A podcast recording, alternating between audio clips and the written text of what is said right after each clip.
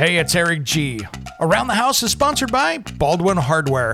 For 75 years, Baldwin Hardware has been known for its first class quality and craftsmanship in door and cabinetry hardware. As an alumnus of the Baldwin Hardware Design Council, I can say I have seen the details and quality from design to the finished product. If you're looking for a new style and old world craftsmanship, I can tell you there is only one Baldwin Hardware.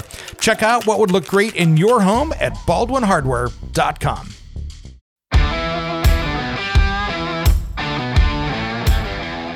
It's Around the House. I wanted to talk a little about designs in the corners of a kitchen. You know, some people like me, I don't have a corner in my kitchen. I have a galley style kitchen where I've got two runs that are up, you know, opposite of each other. But so many kitchens out there have an L shape or a corner or a U or something going on. And those corners can be super tough to deal with. Now, some of the things you need to look at is what makes sense. Now, you know what's coming up to that corner is is important and let me get to this first. When i'm starting like on a on a sink run for instance um, even though there's no rule saying it has to be this way when it comes to remodeling and renovating your home there is a lot to know. But we've got you covered.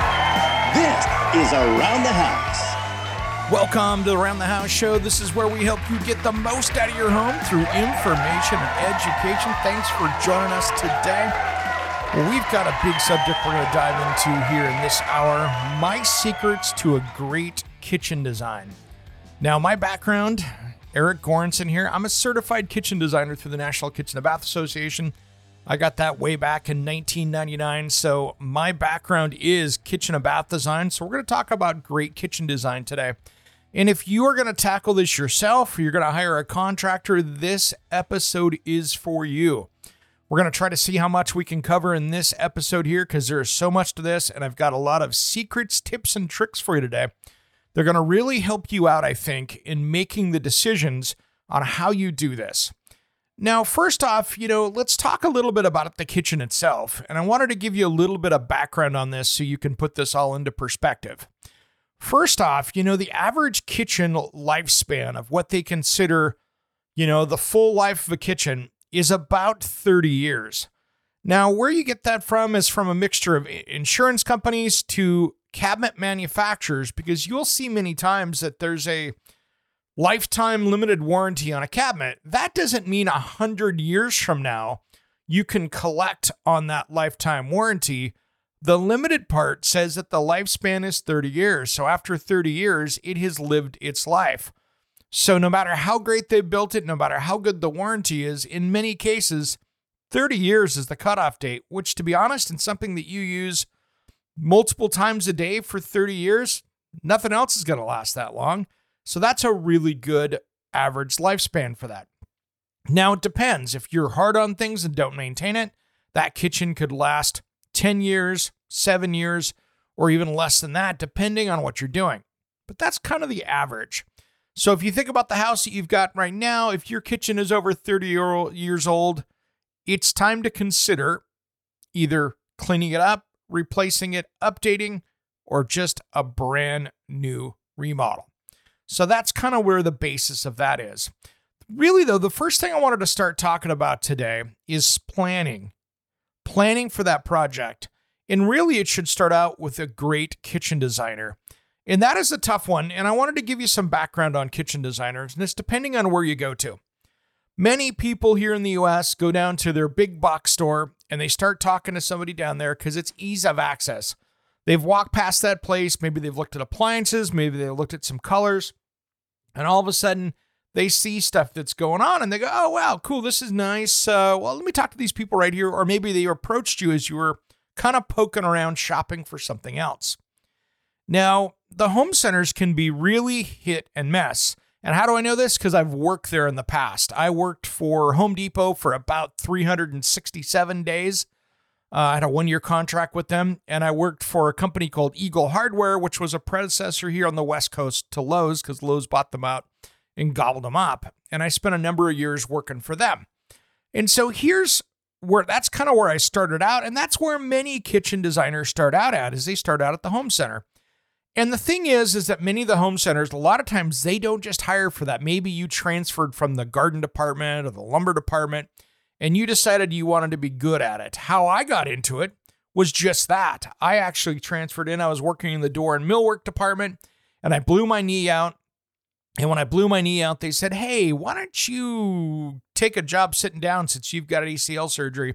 It's going to be a while and we don't want you running around on crutches on this polished concrete floor. And I said, you know, I love design. I took a bunch of college stuff in design and architecture. So that was an easy one for me. But many times, you know, those people have come from other departments. And the problem is, is these days, the home centers don't do a great job of training. You are kind of left to your own devices. And many times that training comes at the expense of the consumer. Because back in, you know, the 90s and, and 2000s, the stores spent a lot of money training their designers. They were involved in getting them certified, everything else. But the problem was is they realized that at their kind of meager salary range that the good ones after they got trained and they got good at it, they realized they could go make more, like a lot more working out for private design firms and for local kitchen and bath companies. So many of the good ones left. And the home center said, wow, we're spending a ton on training and we're losing them. And yeah, we're not going to do that anymore to that extent. And so what happened is, is they stopped those training programs and actually closed down many of those training centers that they were doing. And it was expensive because they would have regional training centers that they would send people off to. The problem is, is that they lost them. And so now many of the people are kind of trained, but they can maybe not make massive mistakes. But really, that's where the issues are. And so home centers can be really hit and miss. There are great designers at the home centers. And there's also about an equal chance of finding someone that, you know, they've been doing it for a little bit, but they're not really good at what they do yet. And to be honest, it takes even someone that just came out of design school in college, it takes anywhere from two to four years to become a really good cabinetry designer for kitchen and bath. There is a lot of hit and miss. There are so many things that um, need to happen for them to be good. Uh, they need to get some experience out in the field. When I would hire new designers for my businesses that I owned over the years, I would try to get them out in the field where they could go hang out with an installer for a week so they could understand how crown molding went together, how blind corner cabinets went together, how door handing and things and all of those details like fillers and trims would go together and it made them a better designer. The problem is is many home centers won't let their people out in the field at all. So you've got inexperienced designers that aren't allowed to go in the house and they're working off a drawing. And it's a real tough place because they don't know how the homeowner is operating, not like a regular designer does. And I mean, a regular designer is somebody from a design firm like a local kitchen and bath dealer, or even maybe if you've got a really good lumber yard that is really good at this, where they come out, take a look at your house, see what's in your kitchen, understand how you cook, how you live, what your challenges are, what the space challenges are, and how this is going to look with the rest of the house. Anybody can slam boxes together and make something look kind of okay and make it so it can be installed. But so many times, these are issues here that those home centers miss. So the home centers, like I said, can be hit and miss. And I'm not throwing shade on them. It's just their business model, and there's nothing wrong with that. They have not really decided to take kitchen and bath seriously. They want to sell the fixtures, they love selling cabinets, but many times it's the more expensive place, like we've talked about in, in previous episodes. But it's a more expensive place to get it. And you've got, generally speaking, on average, and again, there's some great stores where they've got great designers. There's other ones that they don't have four years experience between the entire staff. But really, this is where you've got to be careful with bringing in the right designer. So for me, I tend to lean on hiring from a local design firm or, you know, lumberyard that is really good with this. So this is one of the things that I think it's really good on the planning side is having the right person. And I never recommend you as a homeowner jumping on an online program, designing out your cabinets, and putting them in. Because guess what? Even if you've remodeled two or three kitchens, you have the same experience as that brand new designer, and you're going to make design mistakes, function mistakes, and you're not going to get the best project. So, really, hiring the right person to help you with this is the key to having a beautiful project because now you're tapping into their years and years of experience on tackling the project. We'll dive into this more just as soon as Around the House returns.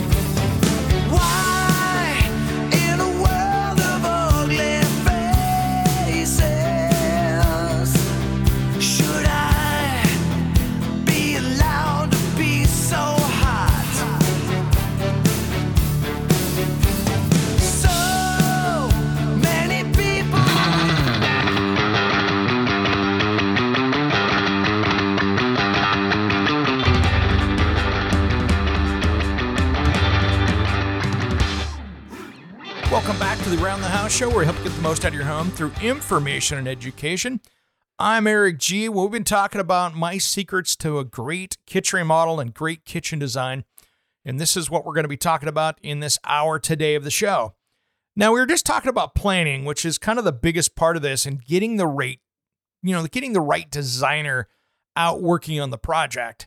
And really, you have to be able to mesh with that person. And I wanted to kind of just continue on this for just a second. Your personalities need to work together, and you need to have a flawless communication between the two of you. Because this is what I call the honeymoon period when you're first designing. If things are not going well and you're trying to jam that uh, square peg in a round hole, wait till the stress shows up when something's late, something's damaged, and something like that happens. These are things you should really be careful of. So make sure that you don't have things like that going on. That communication needs to be great. If it's not, hit pause for a second. Get this figured out because I want you to make sure you've got this dialed in. That personality between you two needs to work well. Now, here's the next one, and this is something that's been controversial on social media, and I've actually come to the defense of the design community before. When you have a couple, no matter who it is, or two decision makers in this, maybe you're a, a single person and your parents are helping you out because it's your first home, and they're going to help foot that remodel, or you and your spouse, whoever that is. Here's the thing I want you present for the design meetings. And this was something that I had a big rule with here. When I would meet with people, if I had two people that were decision makers in this process, then I made sure that those people were at all the meetings. And we would reschedule if something came up because there would be so many miscommunications by not doing that. It really took the project and put it in a high risk situation of it not working well together.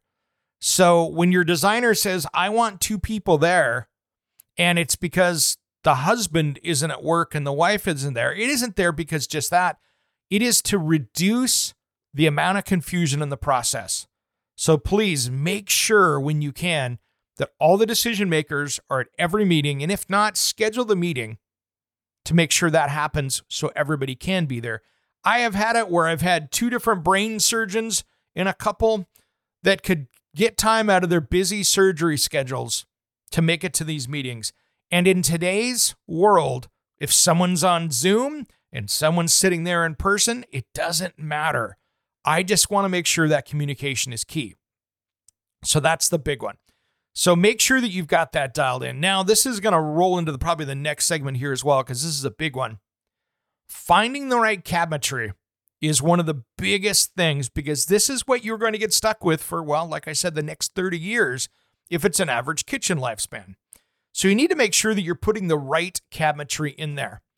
Now, let's get into some definitions here, real quick, because this is a real key right here. And this is something that's a big takeaway. The word custom has no relation to quality. Just because you are having custom cabinets made it could be made by a horrible craftsperson in their carport on the side of their house with $300 worth of tools and a latex paintbrush, and it could be called custom. So don't get hung up on the word custom. It has no bearing on quality. There are many times you can walk into a home center and buy a better cabinet and a better finish than what a custom cabinetry shop is kicking out their door every day. Sorry, custom cabinet guys. There are a lot of great ones out there, And there is a lot of ones that they have not changed their technology since the 1960s. And you've got a problem. And here's why. So, the first thing I want to address is the finish, because this is one of the biggest things that you should be paying attention to. What is the finish on the outside of those cabinetry? Now, unless you're doing some European, Italian looking high gloss that you might want a lacquer for, basically, if they're using a single stage lacquer, uh, that is a no go for me. That is not a finish. That was a finish that was great 40 years ago, and that's when they put them on cars. You know, when you and your neighbors would have to sit out there and literally sit there and wax the car every Saturday. And you know, that was the best finish in its time. But as we know, technology has changed. And as car finishes got better, how many times do you see somebody out there waxing their cars on a Saturday? Not as many as you used to in the 1950s, 60s, 70s, and even 80s because we've came up with better finishes. And the same goes to cabinetry.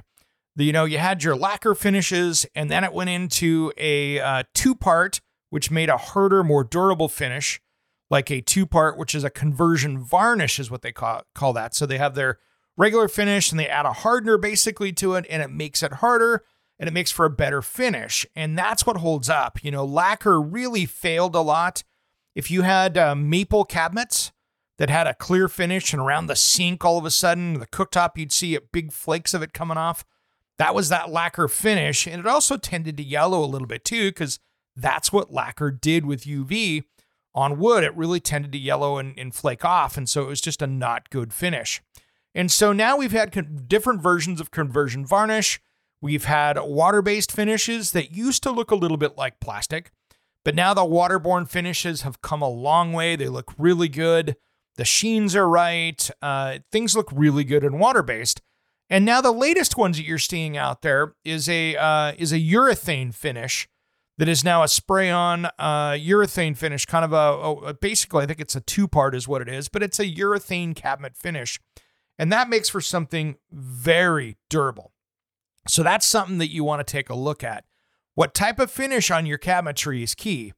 And the problem is, is that, and this is where there is some some big misconceptions. Oh, I had a custom shop do the finish. Well, the problem is, is those two part finishes, especially when they're a baked on finish. You know, custom shops, a lot of them, especially the smaller ones, can't afford to sit there and buy the machinery to do a sprayed baked on finish. They just don't. And that is why many shops still to this day use that old school lacquer finish because they've got a couple year warranty on the cabinets. It's going to last that long. It'll do okay, but it's not going to be as durable long term. And so you're seeing that. So that that lacquer finish is not as great. But the the finishes that you're seeing now from either like the the major retailers out there or the big companies, those major companies because they have big production it's cost effective for them to spend, you know, half a million dollars on a flatline finishing machine because they can sit there and move a lot more parts through there because it sprays, it finishes. In 15 minutes, you can have a dried finished part after it's kicked out the other side of the machine. It can go on the cabinet. Where those lacquer guys had to let that part sit there for a day or so, depending on the temperature and depending on the humidity, and it would have to air dry, which took a long time. So these are some of the problems that we see with finishes out there. And one of the defining things in cabinetry, as far as how it looks on the end, you can have the most beautiful cherry wood or the most beautiful walnut, but if you've got a poor finish, it's going to look horrible and it's going to cost you thousands later to fix it. We come back, we're going to talk more about cabinetry construction, what you should pay attention to, and what doesn't matter as soon as Around the House returns.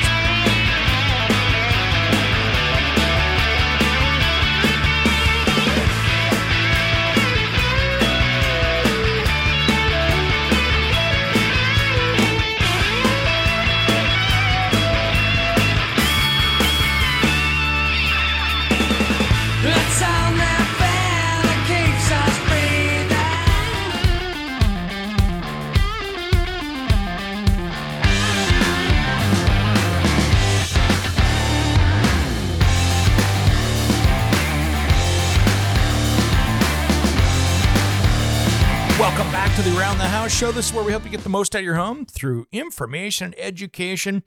Thanks for joining me today. We've been talking about my secrets to great kitchen design, getting that cabinet, getting that design, getting things put together.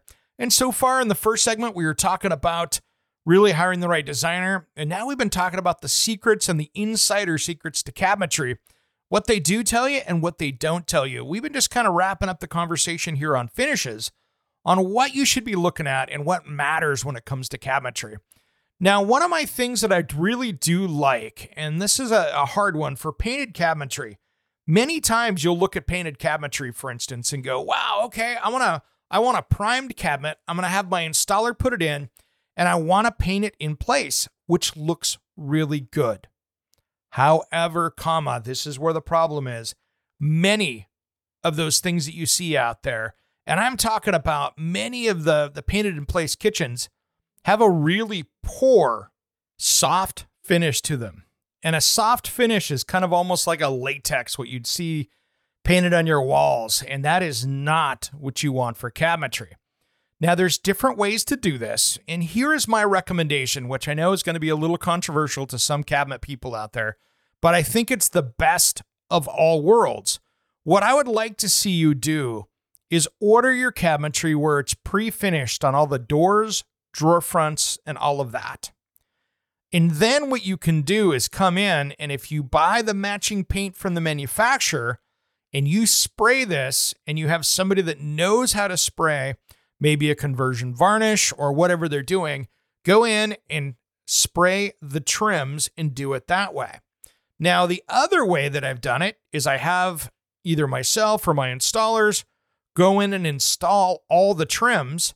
And at the very end of the project, I have a furnishing furniture refinishing company or a, you know, one of the furniture rescue companies come out and do a touch up and they will come in they will match that paint and they will touch up where all those little crown molding details were and any pinholes were, and you'll never know what happened. And these guys are so good if you find a good one. I have had them take a cabinet door that was custom made for a project and it had been drilled through with the wrong hole for the knob. I have had them come in, touch that up with airbrush and everything else, and you would never know that that door had been misdrilled for the hardware. And they got it so it looked beautiful, and everyone was happy. So the little pin nails and stuff for the crown molding could get touched up, and it looks really good. I just don't like when they come out with the one part, you know, cabinet and trim paint and paint the whole kitchen, because to me, that is something that is not going to be durable long term. And it'll be okay, but it's not going to be as strong as many of these other kitchens and uh, you know the finishes and i think you end up having a weaker finish now when you get into certain parts of the country depending on where you're located this is the norm and i don't understand why it's just kind of the way the the way that uh, regions are in the us here where out in the northwest here where i'm at it is rare to see that happen but if you get places in the midwest or the east coast i tell you what it is a way that they have been doing it for decades and I think it's a it's not as good a finish. So it comes down to who your finishing company is. And I want to have somebody that is a cabinet finisher and not a painter coming in to do this because that quick spray, I want to make sure that those doors are finished correctly. I want to see where everything's done because this is the part that you're going to see the most. It is that beautiful finish. And it's also the part that's going to get the most wear because where the handles are, where a ring catches, or uh, any of that, your fingernails bump the door. The the your hands have acid and oils in that in your skin. So when you touch the door every time, that's where it's really gonna gonna be wearing. And so that's why you want to have that very durable finish, not something that's gonna be soft and not wear well. Can you go back and paint it again? Yeah, but it doesn't look great when you do it that way. And so I'd much have rather have it things, you know, be what they are. Now, what I want to talk to you here is really about the cabinet box itself. And you know, my rules have changed on this. I used to say you always have to have plywood and you always have to have a dovetail drawer box. And the dovetail drawer box is how they put that, you know, like a maple dovetail drawer box together. That is really great, but with today's hardware, it's not needed like it used to be you know, 30 years ago when all you had were side mount slides and under and, side mount, you know, like the the very side or the little white rollers that were kind of a three quarter extension glide. Many of those, when they shut, the drawer front kept the is where it stops. So those bumpers are what stopped the drawer. And so you needed to have that drawer box so you didn't knock the drawer front off of the drawer box. That's where that dovetail was such a big deal.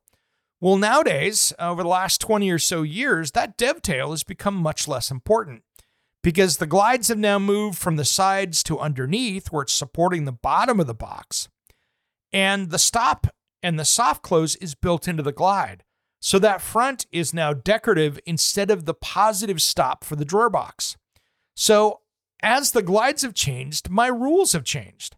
I'm okay with a plywood drawer box that's edge banded that's been glued and pin nailed together or dadoed together. That's a fine drawer box. There's nothing wrong with that. And now the big debate is between particle board and plywood. And there's going to be a lot of people that say, hey, you know, if you get water on that, it's going to get destroyed. You know something? If you get water on a plywood drawer box, it gets a uh, cabinet box, it gets destroyed too. So if you get that much water in there, you're already taking cabinets out. You're already getting the water out from underneath it. You've probably got a buckled floor. So I'm really not as much I'm not as much worried about the particle board versus plywood box debate anymore. And one of the issues that I have with plywood, especially these days, is that you can have project creep and dimension creep within that. So the thing with particle board is it's a, it's a manufactured product, so it's the right thickness every single time. Now, I have done big kitchens with plywood, and plywood is nominally correct. You know, rarely is three quarter inch plywood or half inch plywood half inch. It's within a 16th, maybe even an eighth sometimes, but it's right in there. So the problem is if you've got 12 boxes, I've grown three quarters of an inch on the run because of those little incremental distances. So if the plywood is slightly bigger than what they had figured into their saws or their program, now you can add dimensions because each box has two sides to it, right? So if you have an eighth, each cabinet, you know, or 16th, each cabinet is an eighth, you start putting 10 or 12 boxes together and you're an eighth per cabinet, whew, eight cabinets, you've got an inch. So that can creep up pretty quickly. I have seen some big problems with cabinets, and especially stuff made in a factory where that stuff has not been accounted for. And all of a sudden, the cabinets that were ordered correctly and built correctly, except for someone not paying attention to the thickness of the material, now all of a sudden that thing has crept out to be an inch bigger and it doesn't fit exactly the way you want it to.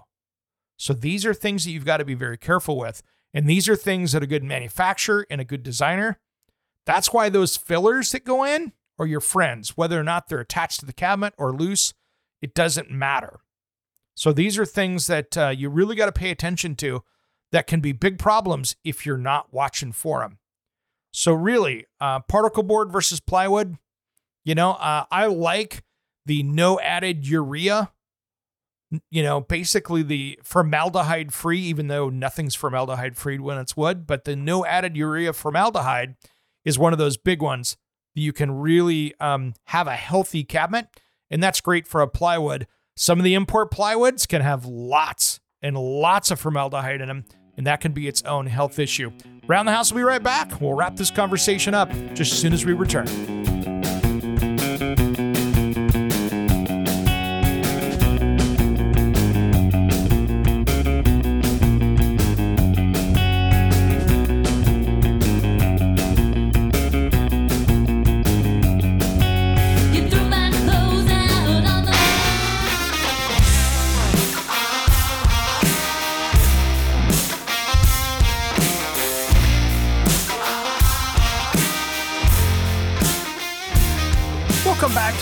Show. This is where we help you get the most out of your home through information and education. Thanks for joining us. We've been talking about my tips to great kitchen design today and remodeling that kitchen. And this is an interesting one here that I wanted to kind of dive into a little bit. And it's talking about a stained cabinet versus a painted cabinet. And being realistic with the finishes that you choose within that space. So if you are a person that says, Oh, I love the wood grain look, awesome. Maybe you're that person that's going, Wow, I love the painted look. That's great too. But let's have a legitimate conversation about the pluses and minuses that many people don't tell you about. Wood grain, whether you like it or not, does a great job of hiding little nicks and imperfections because the wood grain is random and it does hide those scratches and use marks so much better than paint.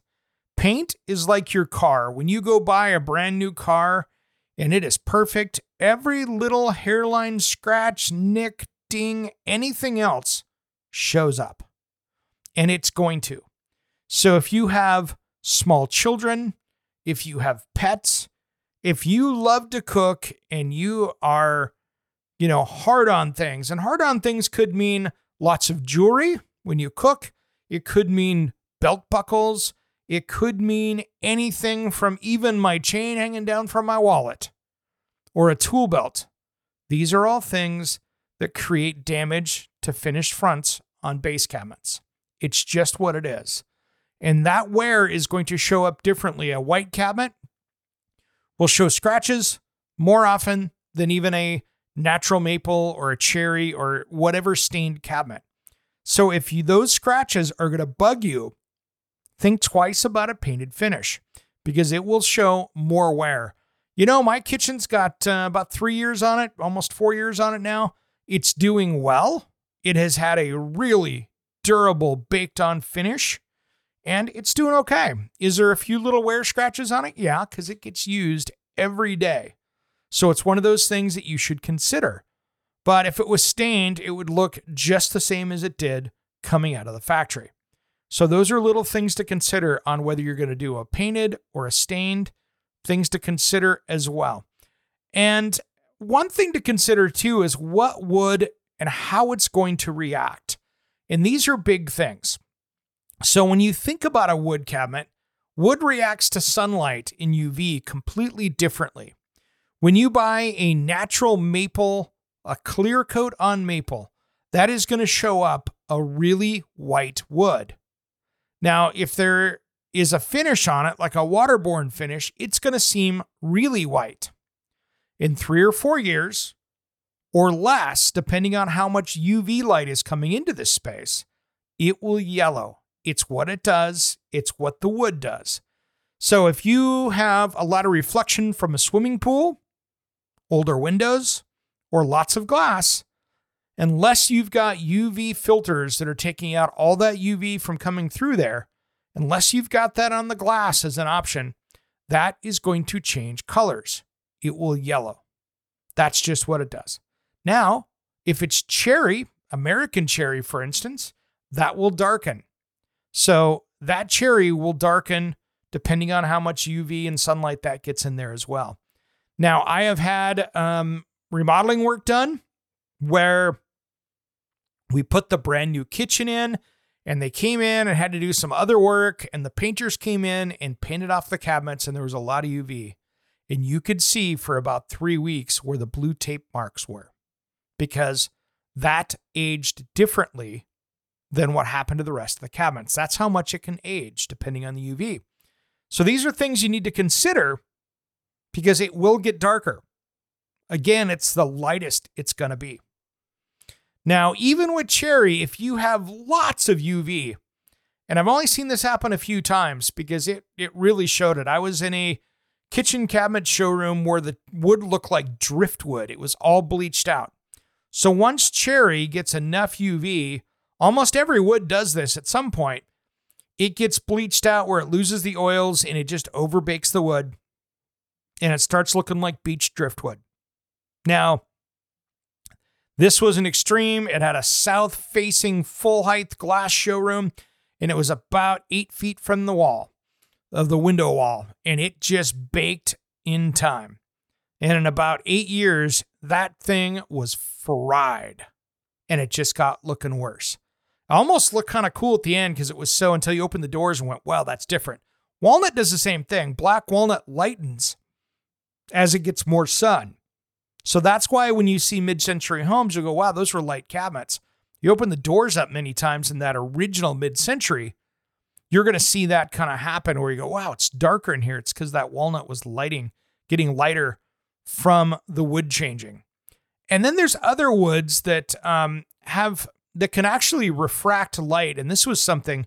There was a wood. I don't even know if it's being used in cabinetry anymore. It was popular 20 years ago, but it was a green option that was a eucalyptus hybrid that was called Liptus. Now, I used this in a project that I designed out years ago in Bellevue, Washington called Lincoln Square. And if you're living in one of those condos today, yeah, that wood is Liptus. It's a eucalyptus hybrid that was made to grow fast. You could cut it off and it would grow up out of the same stump again. So it was something that was a green alternative. Now, that wood refracts light. So if you have a stile and rail door, which is the the rails are like to better describe it, the rails are the bottom pieces of the door, so they look like well rails on a railway. So that's the rails. The stiles go up and down.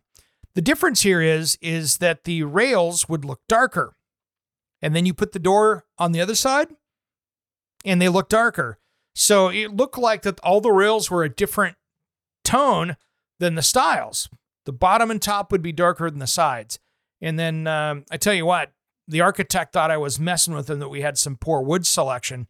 Went in there and showed them that that was how the wood was. And they were kind of surprised that that actually changed that around that way. So be careful with some species of wood, depending on how the light hits it, you can actually make parts of that cabinet look darker than the other. So be careful with your wood selection on that and make sure that you've got things correctly taken care of with UV. UV can damage cabinets and can create a serious hot mess. Now, I wanted to talk a little about designs in the corners of a kitchen. You know, some people like me, I don't have a corner in my kitchen. I have a galley style kitchen where I've got two runs that are up, you know, opposite of each other. But so many kitchens out there have an L shape or a corner or a U or something going on. And those corners can be super tough to deal with. Now, some of the things you need to look at is what makes sense.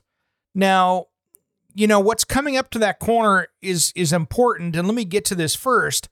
When I'm starting like on a on a sink run, for instance, um, even though there's no rule saying it has to be this way, most people want just because it's always been done that way, the sink centered on the window. And I can have a hour long debate on that, whether that's right or wrong. It's depending on the space, how it is, size of window. But if you've got that on one side, what I want to see is I want to see the dishwasher on one side of it. It doesn't have to be right or left. And this is something that you can learn to deal with, whether you're right or left handed. But sometimes you need to make sense of this, how it's going to go. So you've got your sink, you've got that on one side. The other side, I always want to put in a trash can rollout right there. So that way you can have the dishwasher door down. You can be scraping dishes on the other side of it. Now, and then on the you can put the dishes into the dishwasher so you're clear that way. So that way you're not having to move things. It can be one swift motion. Now, here's the other thing. In most cases, I want to see that dishwasher on the opposite side of the range. Because when I design, I design in zones. So the cleanup zone is typically what's above the dishwasher on the counter. Now, the most popular place to prep is if you have a range or a cooktop, is that area between the sink and that appliance. Now, I don't want to put those in the same spot. So if I have the sink in front of me and my dishwasher to the right, I don't want on the right, on the same side as the dishwasher, that range farther down. In that instance, I would move the dishwasher to the other side.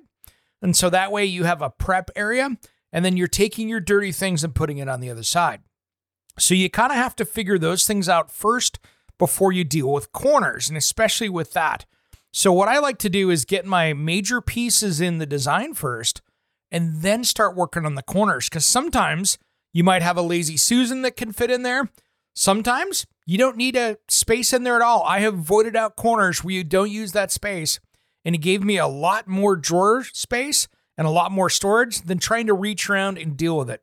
All right, guys, that's all we can talk about today when we're talking about kitchens. I could do another one on design. We might do that in an upcoming episode. Thanks for tuning in at Around the House. We have one hour ahead just after this. We'll see you after these important messages.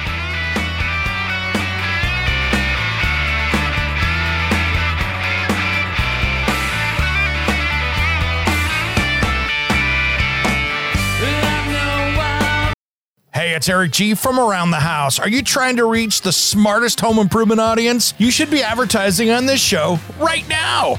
Why aren't you? Podcast sponsorships is what keeps this show going. And if you want to support the show, then reach out to us at aroundthehouseonline.com. With companies contracting with this economy, now is the time to advance. We only allow a small group of advertisers. So reach out today, as we're never going to pack this show full of ads. And as always, thanks for listening to Around the House.